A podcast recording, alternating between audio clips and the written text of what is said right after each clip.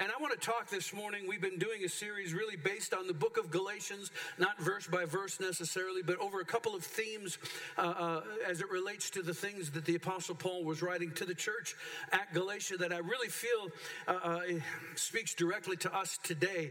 Uh, I've shared a lot of things about how I was raised, the church that I was raised in, but the issue in the book of Galatians, the reason that we're calling it untangled, is because the Apostle Paul had gone to the region of Galatia. It's today, it's present day Turkey, but, but Paul went to this region of Galatia and, and he preached to the Gentiles. The Gentiles were the non Jews. There were the Jews. It didn't matter if you were from, if you were Greek or Roman or, or, or whatever uh, nationality you might be. There was the Jews and everybody else, the Gentiles. And so the Apostle Paul's ministry was to the Gentiles, to people who were not Jewish, people who were not under the law, people who had no idea what the law of Moses was. And so the Apostle Paul came and he preached Christ, he preached the grace of God, he preached the cross of Christ. And the people responded. They were born again, and, and miracles were happening, and the Spirit of God was moving. All kinds of great things were happening. And the church the elite, the hierarchy that was in Jerusalem heard about what the Apostle Paul was preaching and, and, the revival that was going on. And so there were some people who came from Jerusalem up to that region of Galatia, and they began to say, That's great that you're saved. It's great that you're born again. The Apostle Paul says some really, really difficult things to understand. He's really good on some things, but you, you got to remember that the Apostle Paul, he, he's missing it in some areas too, because he's saying you don't have to keep the law. But you need to understand if you really want to be a good Christian, if you really want to be a good saved person, then you need to also keep the law. And one of the big controversies was this thing called circum, circumcision. They were telling the men in Galatia if you really want to be a good Christian, then you need to be circumcised. And you also need to keep the law of Moses. You need to keep all of the feast days and everything as it relates to that. So that's a lot of what we've been talking about the battle that the Apostle Paul was having with what were known as the religious Judaizers, that battle that was going on. And it is a battle that we face today. It is a it, it is a battle that we face, and, in, in that day it was: Are we made righteous by keeping rules? Is that how we have right standing with God? That if I keep enough rules, a lot of people have the idea it's the, the weights and balances. I hope that at the end of my life, my good deeds outweigh my bad deeds so that the scale tips in favor of me. But you know what? There are some people, they're really, really bad, and it looks like the scale is tipping against them. Probably not going to be that. That's what a lot of people think. And that's what the Judaizers were teaching. Yeah, you can be right with God, but you need to keep the law. And if you keep the law, then you're going to get closer to God. You're going to be more spiritual if you keep the law. The Apostle Paul's teaching was based on a, a person by the name of Abraham. The Bible says Abraham believed God and it was accounted to him for righteousness. So, with that little bit of background, if you've not been here, I encourage you go back, listen to those messages, read, keep reading the book of Galatians with us. Six chapters in the book of Galatians. If you start tomorrow and read the first one, Tuesday read the second one, by, by Saturday you have read the entire book of Galatians. And then I encourage you to go back the week after and read it in a different translation. It is amazing to me how much light comes when, we, when, when, when I do that, for me anyway. And so I want to ask this simple question this morning. I want to give you a moment to think about it. In fact, I'm going to sit down for just a second. But I, I want to ask this question because this is going to help you. If it doesn't help you, it's going to help you deal with people that you talk to, that you work with, that you go to school with, whatever it might be. Here's my first question How good is good enough? How good is good enough? Because there's a lot of people, you know, I mean, I think we sometimes think that maybe God grades on a curve. That, you know, I'm really not that bad and I'm pretty good. And, and you know, do I get extra credit if I'm, you know, the, like I have family members that I love, but then there's some family members that are tough to love because they're a Republican or they're a Democrat or because they're this or because they're that. And man, oh man, I just, you know, and, and this one's gay and that one is an alcoholic and that one's a drug addict. And I love most of these people, but some of them are really tough to love. And, and, and if I do good things to those people that I don't like, does that, does that tip the scale in my favor a little bit more? How good is good enough? How good do I have to be? Or on the other side of that, how bad is too bad? Because people will say, well, you know, I'm not really that bad. I mean, I could be better, but I'm not that bad. And, and, and, isn't it kind of funny if we have that mentality? We can always find people who are badder than we are. can't we? Well, at least I'm not like Uncle Joe. I mean, good grief, he has no filter. Filter, Grandpa Filter. I'm not that bad. And so you might encounter people this week, you might encounter people over the next couple of days that are living with this idea how good do I have to be to get to heaven? Or how bad is too bad that I am excluded from heaven? And for many of you, myself included at one point in my life, the correct answer really surprised me. I said the correct answer really surprises me. And, and, and to me, that really makes up the essence of the heart of the book of Galatians. And so I want to read from Galatians chapter 3 and verse 21 and uh, we've read this before. I want to read it again. We spent two, two Sundays talking a, a, lot about this. And so in verse 21, it says, Is there a conflict then between God's law? Remember that God's law was not just the Ten Commandments, there were 614 laws that were in the law of God. And that the law of God encompassed three parts there was the moral law, which we would refer to as the Ten Commandments. And then there was shadow Christology, the ideas of the sacrificial system, the blood of bulls and goats and lambs and sheep and all the other things, all the blood that was shed. And then there were the social laws, the dietary laws, and how to treat the fields and the crops and all those other things. That was all of the law. And to the Jewish mind, when God gave law, the, gave Moses the law, if you kept the law, then you were right with God. If you kept all 614 of those commandments, then, you, then God says, boy, you did good. You're right with me. Now, how many of you know it's impossible to keep all the law? So the law had an inherent problem, is in that nobody could keep the law. Now, he goes on and he says, Is there a conflict then between God's law and God's promises? And again, Paul writing to the church of Galatia, he was saying that God's promise was given to Abraham. And what was Abraham's qualification? He believed God.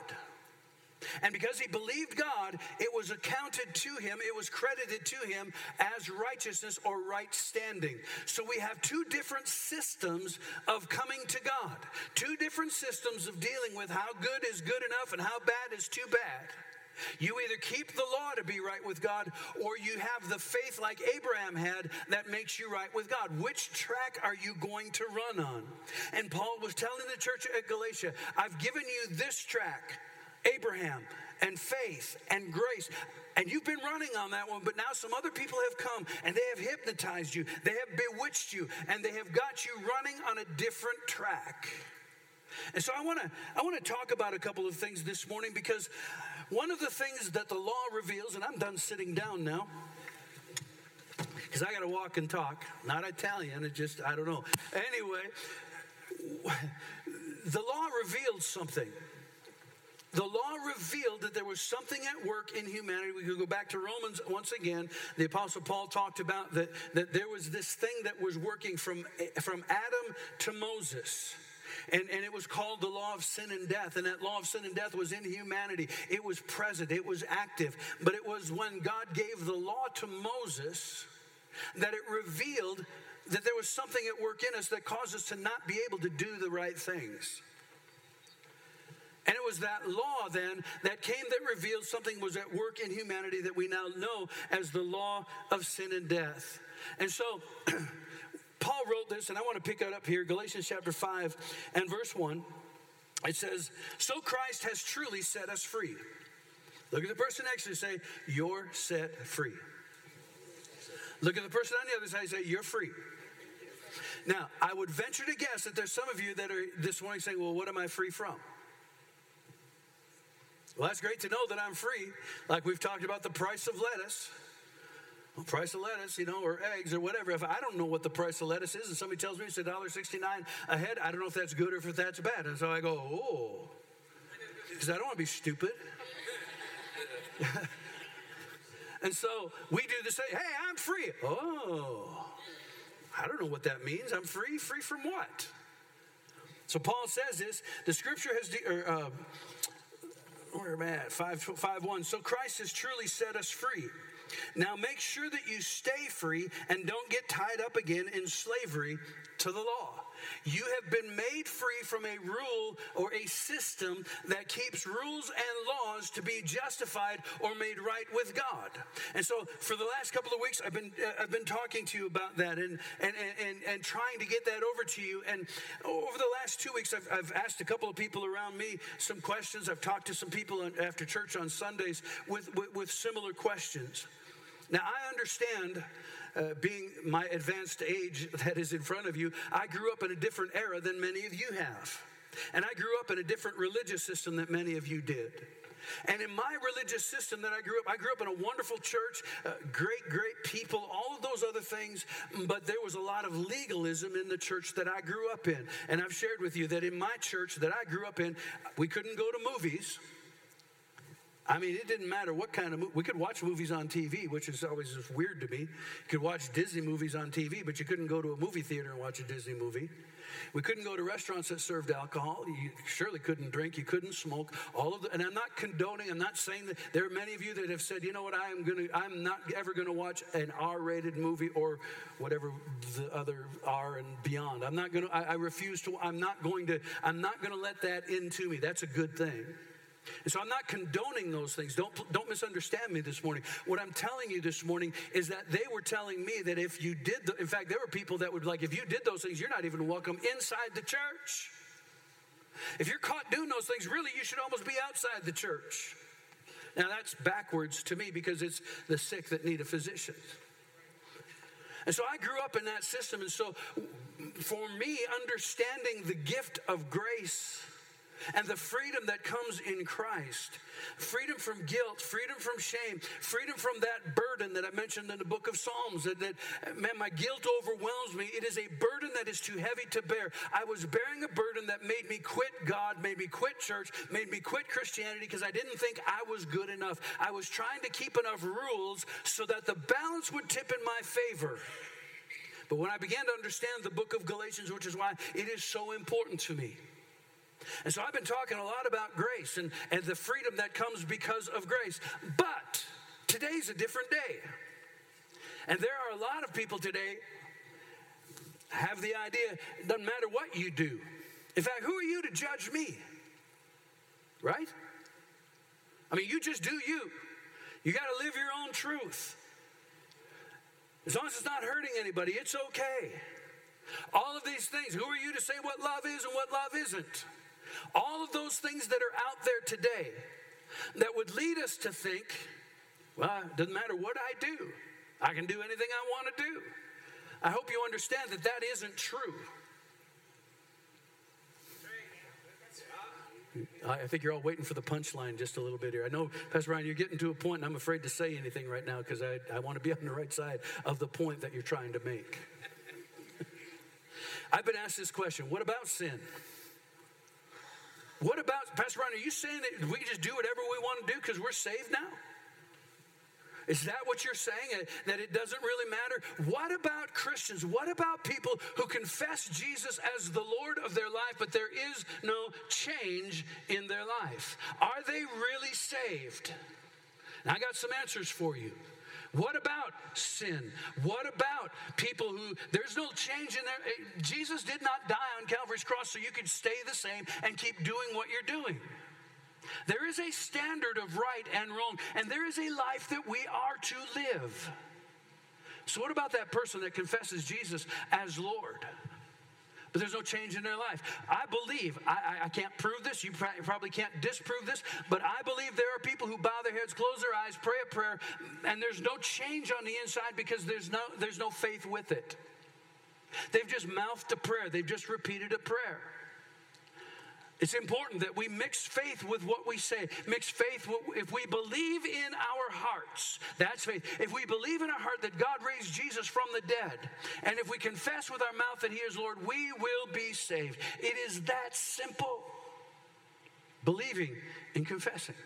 But there are some people who have confessed without believing, and I don't know if they're born again or not, if their spirit has been made new or not. I don't know.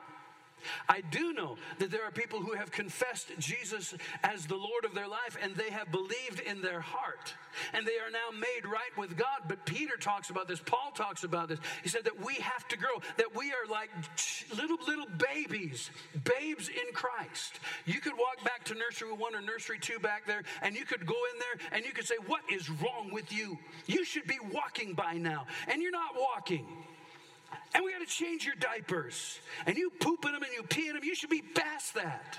Now, we, people look at us and say, You're crazy.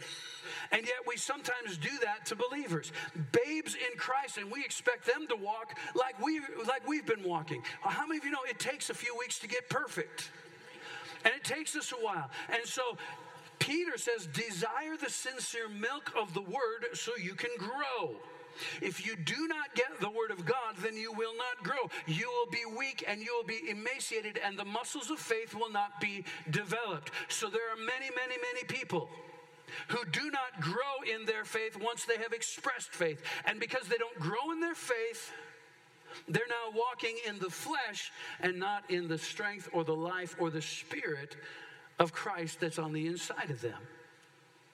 We, we, we talked, and there are some people, you know what? What about sin? What about no change in their life? There are some people who have gotten to a certain point and they're satisfied. Yeah, I, am at this point, but I'm not going to pay the price anymore. It's a little bit what we were talking about when we were talking about the kingdom is here, where Jesus said, Seek first the kingdom. There are many, many people who have received Jesus as Lord. It is a gift that we receive, and it takes no work on our part other than expressing faith. It takes nothing on our part to receive Jesus by faith. But the work comes in when we begin to seek the kingdom, when we begin to put the kingdom of God first.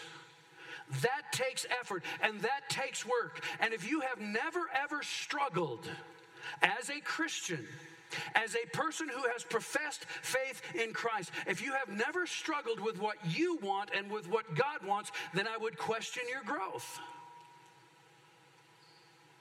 Said it a thousand times. Christianity is simple, it's not easy. And there are things that we are to live according to, that there should be change in our life, that my priorities reflect the priorities of God, that my, ref, my, my priorities in life and the importance of my life reflects what's important to God. And so, Christ has set us free, but how free are we? He has set us free, but how free are we? Can we just do what we want to do? Well, let me answer, let me use Paul's word to answer this. In, in, in uh, Romans chapter 6, well then, since God's grace has set us free from the law, does that mean that we can go on sinning? Of course not.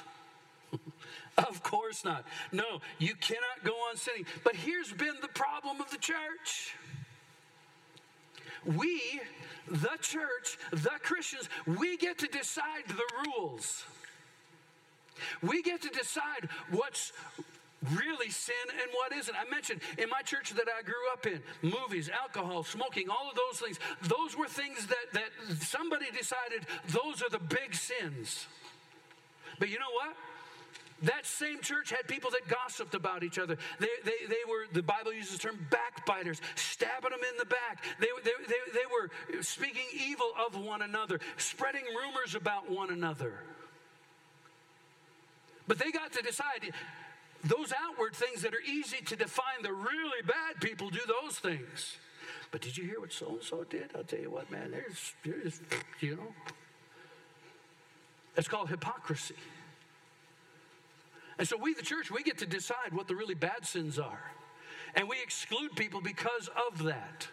It's not about what we do on the outside, but who resides on the inside. And the Apostle Paul, he, he was a master at this. He, this was the revelation that Paul had. And so he asked this question Because of the grace of God, should we continue to sin? And he says, Absolutely not. Listen to what he said. Maybe you've experienced this in Romans chapter 7 and verse 21. I have discovered this principle of life that when I want to do what's right, how many of you want to do what's right? Not enough of you. Why are you even here if you don't want to do what's right? when I want to do what's right, I inevitably do what is wrong. Don't raise your hand. How many of you ever, I know what the right thing is, I want to do the right thing, but that idiot just, pardon my French. I love God's law with all my heart. I want to believe the best of, of each and every one of us. We love God and we want to do the right thing. But there's another power within me that, that is at war with my mind. This power makes me a slave to the sin that's still within me. He's talking about the nature of the flesh. Oh, what a miserable person I am. That was me as a teenager. I was miserable because I wanted to do what God wanted me to do. But I realized there was this power that was in me that was holding me a captive. It was keeping me a slave to this power that was in my flesh. This power makes me a slave to the sin that is still within me. Oh, what a miserable person I am. Who will free me from this life that is dominated by sin and death? Thank God the answer is in Jesus Christ, our Lord. The answer is not in other things. The answer is not adding more things to your to-do list, trying to be trying to uh, harder and all these other things. The answer is in Jesus Christ. Jesus provided an answer for the dilemma of humanity. So you see how it is. In my mind, I really want to obey God's law, but because of the sinful nature, I am a slave to sin. And Paul begins to define two natures, two things that are at work in all of Christians today. It is the nature of the flesh that has these desires that want to go the wrong way, and there's the nature of God that happened because you made Jesus the Lord of your life, and now you are a new creation in Christ Jesus. And so Paul says this in Romans 6 6. We know that our old sinful selves, that's the nature of the flesh, was crucified with Christ so that sin might lose its power in our lives. We are no longer slaves to sin. Right now, you're no longer a slave to sin, for when we died with Christ, that's what water baptism represents. I died with Christ, but I'm made alive with Him. What frees us from sin? Death frees us from sin. And so he says, We've died with Christ. And when we died with Christ, we were set free from the power of sin. And then, verse 11, Paul said this So you also should consider yourselves to be dead to the power of sin and alive to God through Christ Jesus. Consider yourself dead. When temptation arises, when your flesh wants to go a certain way, consider yourself as dead. Nope, you can't tempt me because I've died to that. So, back to Galatians. Why should I do what's good? Why should I go through the pain? Why should I go through the effort? Why should I discipline my flesh? Why should I do those things? I mean, sin's kind of fun. And besides, I mean, selfishness, now we like selfishness because it's all about me. Don't want to hear about it, but we want to live in it. How many times are we selfish? How many times are we putting ourselves first rather than God or His kingdom? We put ourselves first in our time. We put ourselves first in our money. We put ourselves first in, in, in, how we're going to respond. We are selfish, self ruled, self interest. Aren't you glad you came to church today? Yeehaw! I thought this was Joy Christian Center. Verse 13 of Galatians 5 says, You've been called to live in, in freedom, my brothers and sisters. Well, what kind of freedom? What about this freedom? Can I just do what I want to do? No, Paul says, But don't use your freedom to satisfy your sinful nature. Instead, use your freedom to serve one another in love, for the whole law can be summed up in this one command love your neighbor as yourself. All 614 laws can be summed up in one love your neighbor as yourself. Love is always the premium, love is always the, the, the, the perfect law that we follow. Love one another. And so Paul begins in this fifth chapter, begins to make a distinction between the flesh and the spirit. In Galatians 5:16, he says, I say, let the Holy Spirit guide your lives. You know, as I was asked those questions, well, well, what about sin? What about this? What about that? And, and, and people have wanted to identify certain kinds of sins. And yet, Paul says, let the Holy Spirit guide your life. I'm not the Holy Spirit, and neither are you. But how many of you know we, we kind of want to meddle sometimes in people's lives? Well, they're just, just uh, terrible people. But yet we allow and we excuse the sins of our own life. Let the Holy Spirit guide your life. Then, notice what he says, then you won't be doing what your sinful nature craves. And Paul talks about the fruit of the Spirit and the works of the flesh. That there are works of flesh that we need to that we need to be aware of that we need to understand that are a part of our life that should not be a part of our life. And there's the fruit of the spirit that's on the inside of us. And if we feed our spirit if we feed that spiritual part of our life then the fruit of love and the fruit of joy and the fruit of peace and patience all of those things will grow in our life. It always comes from the inside to the outside that's what Paul was trying to get over to the church at Galatia and to you and to me. It comes from the inside to the outside. But the law and rule keeping tries to legislate it from the outside in, and it can't happen. So, again, I want to take the last couple of minutes that I have. Why should I do good? Why should I live my life in a way that is right? Why should I do that? What benefit? Uh, I'm born again. You know, there are people, I, I, believe with all my heart, people that, that confess Jesus as the Lord of their life. They made him their Savior. They're right with God, but they've never grown. Never grown. And they're going to die and they're going to be in heaven. The thief on the cross is a perfect example. Had no time to do anything good, and yet he got the same reward that Jesus did. That's, that, that messes with our Christianity. It messes with our thought life, but we got to deal with it. So, so why should I do good? I said, Pastor John was giving me a hard time a couple weeks ago when I said about the law. You can keep 613 of the laws and break just one, and now you're guilty of all of the law. It's like you broke every single one of them. So I said, you might as well go big. I mean, if you're going to, I'm not that bad. You might as well be a way, way bad because it doesn't matter. it doesn't matter if it's just a little sin or a big sin. It's all the same to God. Now, I'm not encouraging you to go big and go or, or go home. I'm not encouraging you to do that. I'm, I'm, I'm, I'm using the uh, absurd to, to illustrate something that's kind of absurd. So, why should I do good?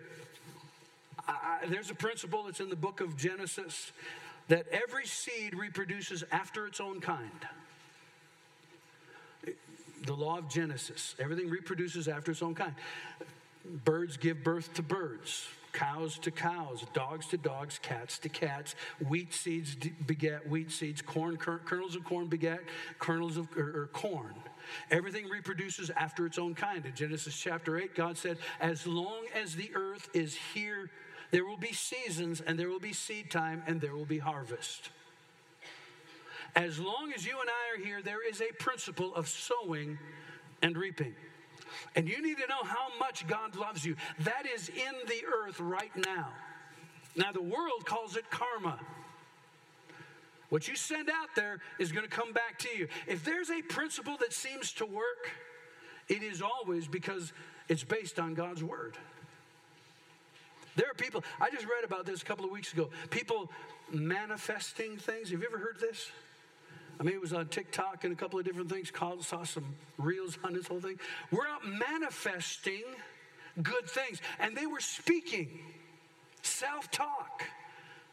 And, and, and, giving reports. Man, I was talking and I was doing this, and good things started to happen to me. Do you realize that's a spiritual principle? Jesus said in, in, in Mark chapter 11 that the things that we believe in our heart and we say with our mouth, they will come to pass. You want to know why every light is red? Because you believe every light's going to be red. Always happens to me when I'm in a hurry. Every light is red. You just had what you said. No. uh, sometimes just the traffic is against you, that's all. Because there's somebody on the green light that's been praying in faith, believing God. I don't know. I don't really know. But here is a principle for you your harvest in life is dependent upon the seeds that you sow. And so in Galatians chapter 6, Paul said, or Galatians chapter 6 and verse 7, Paul said, Do not be misled. You cannot mock the justice of God. You will always harvest what you plant. Now he's gone through. Are you going to keep the law or are you going to are you going to believe God and, and, and receive the grace that God has? Are you going to try to do these good works? And then he talks about the, the, the flesh, the works of the flesh, the fruit of the Spirit. He talks about which one are you going to give yourself to. And so he says again, you will always harvest what you plant. Those who live only, only to satisfy their own sinful nature will harvest decay and death from that sinful nature. But those who live to please the Spirit, that's what's dwelling on the inside, the Spirit will harvest everlasting life from the Spirit. So let's not get tired of doing what is good. At just the right time, we will reap a harvest of blessing if we don't give up. Therefore, whenever we have the opportunity, we should do good to everyone, especially to those in the family of faith. Why should I do good? Why should I take the time to, to, to try to discipline my flesh? Allow the Spirit of God on the inside of me, feed my spirit, nurture my spirit. Why should I do that? Because there is a principle that is at work in this earth. And if you violate a spiritual law, it will work for, er, it, spiritual laws will either work for you or they will work against you. It is like the law of gravity. Gravity works for you. Nobody has to worry. If we jump up in the air, we don't have to worry that we're going to keep on going because gravity is going to bring us back down. But we can supersede the law of gravity because of another law uh, uh of the dynamic of thrust and lift allows a plane to fly. Laws will work for you or they will work against you. Why should I do good? Because I'm planting seeds and my harvest of life. Harvest in this life is determined by the seeds that I sow. And you have an adversary, you have an enemy, and he wants to use those spiritual laws against you. He wants to get you speaking failure, speaking sickness, speaking disease, speaking poverty. He wants you to get you to do those things because there's power in the words that you speak. The proverb says that, that life and death is in the power of your tongue. And so you need to be careful what you allow on the inside of you. You need to be careful what you're feeding on because out of the abundance of the heart, your mouth will speak. And the things that you say with your mouth, believing in your heart, those things will come to pass. It is a spiritual law that will work for you or it will work against you. Listen to what Jesus said in Luke chapter 6. Do not judge others, you will not be judged. Do not condemn others, or it will all come back against you. Forgive others, and you will be forgiven. Give, and you will receive. Your gift will return to you in full, pressed down, shaken together, to make room for more, running over and poured back into your lap. The amount that you give, now it's not just financial. The amount of judgment that you give is what's going to come back. The amount of forgiveness that you give is what's going to come back. The amount of joy that you give is what is going to come back. It is a spiritual principle. Listen to 1 Peter chapter 3. Do not repay evil for evil. You spit on me, I'll spit on you. You curse me, I'll curse you. You cut me off, I'll cut you off. Do not repay evil for evil. Do not retaliate with insults when people insult you. Instead, pay them back with a blessing. Ain't no way I'm going to do that, Pastor Brian. They had it coming to them, they deserved it. Your struggle in Christianity will be when you, what you want for you is different than what God wants for you. And God says, don't do it. Don't pay them back with evil. Why should I? Why, why shouldn't I? Why shouldn't I tell everybody what they did to me? Here's why.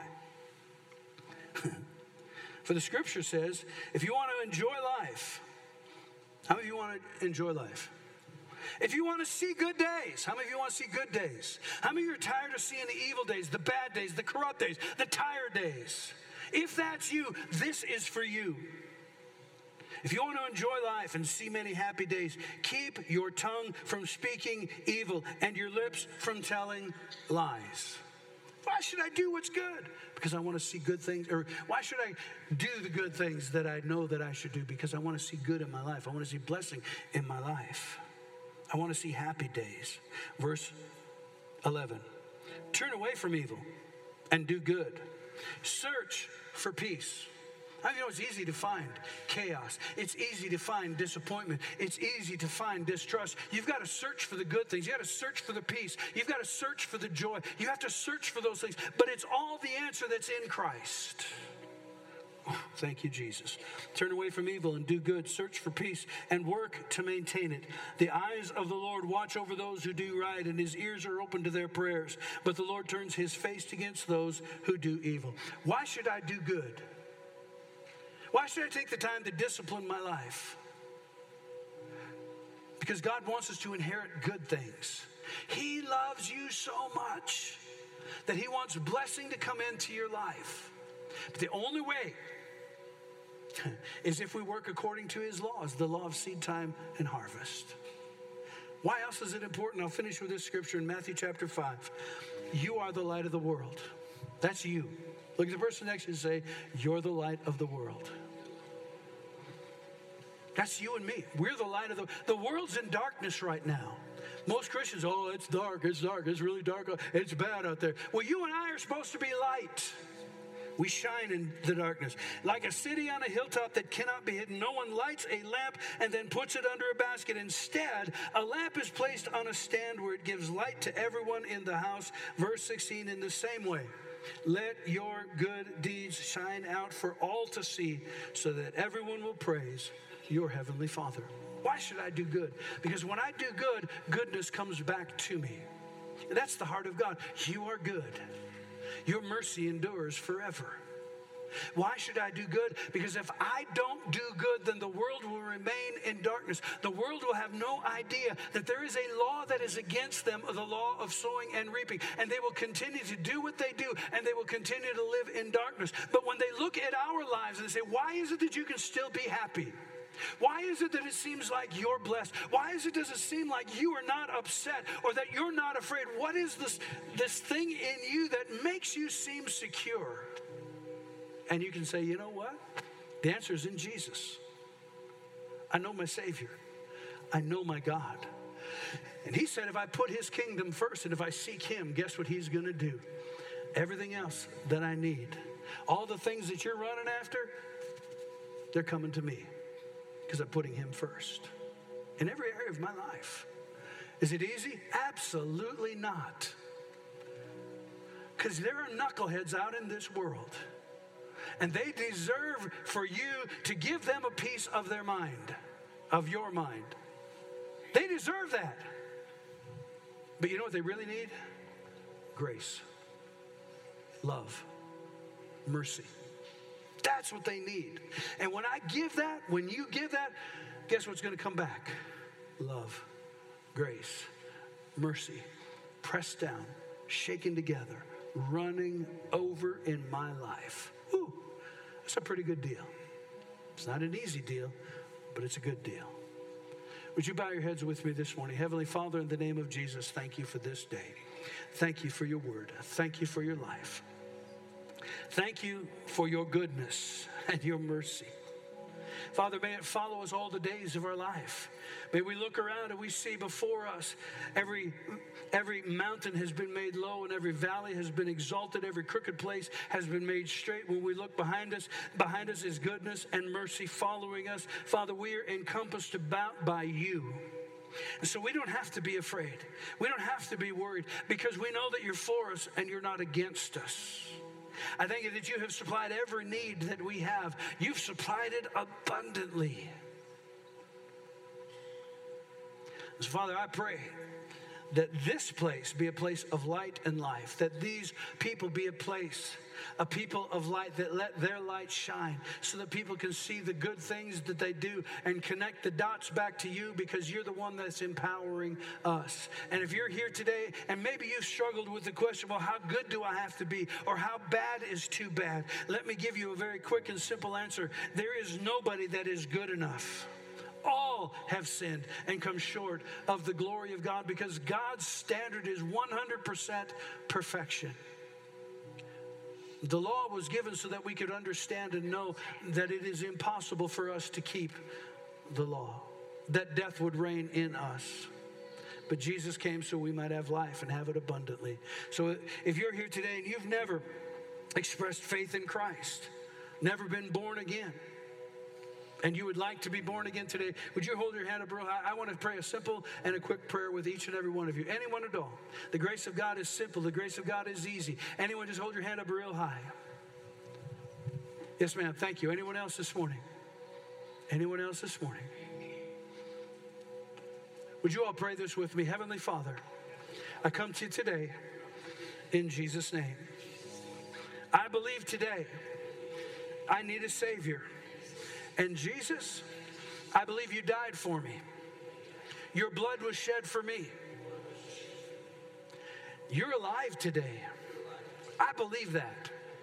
So I confess today Jesus, you're my Savior. Be my Lord.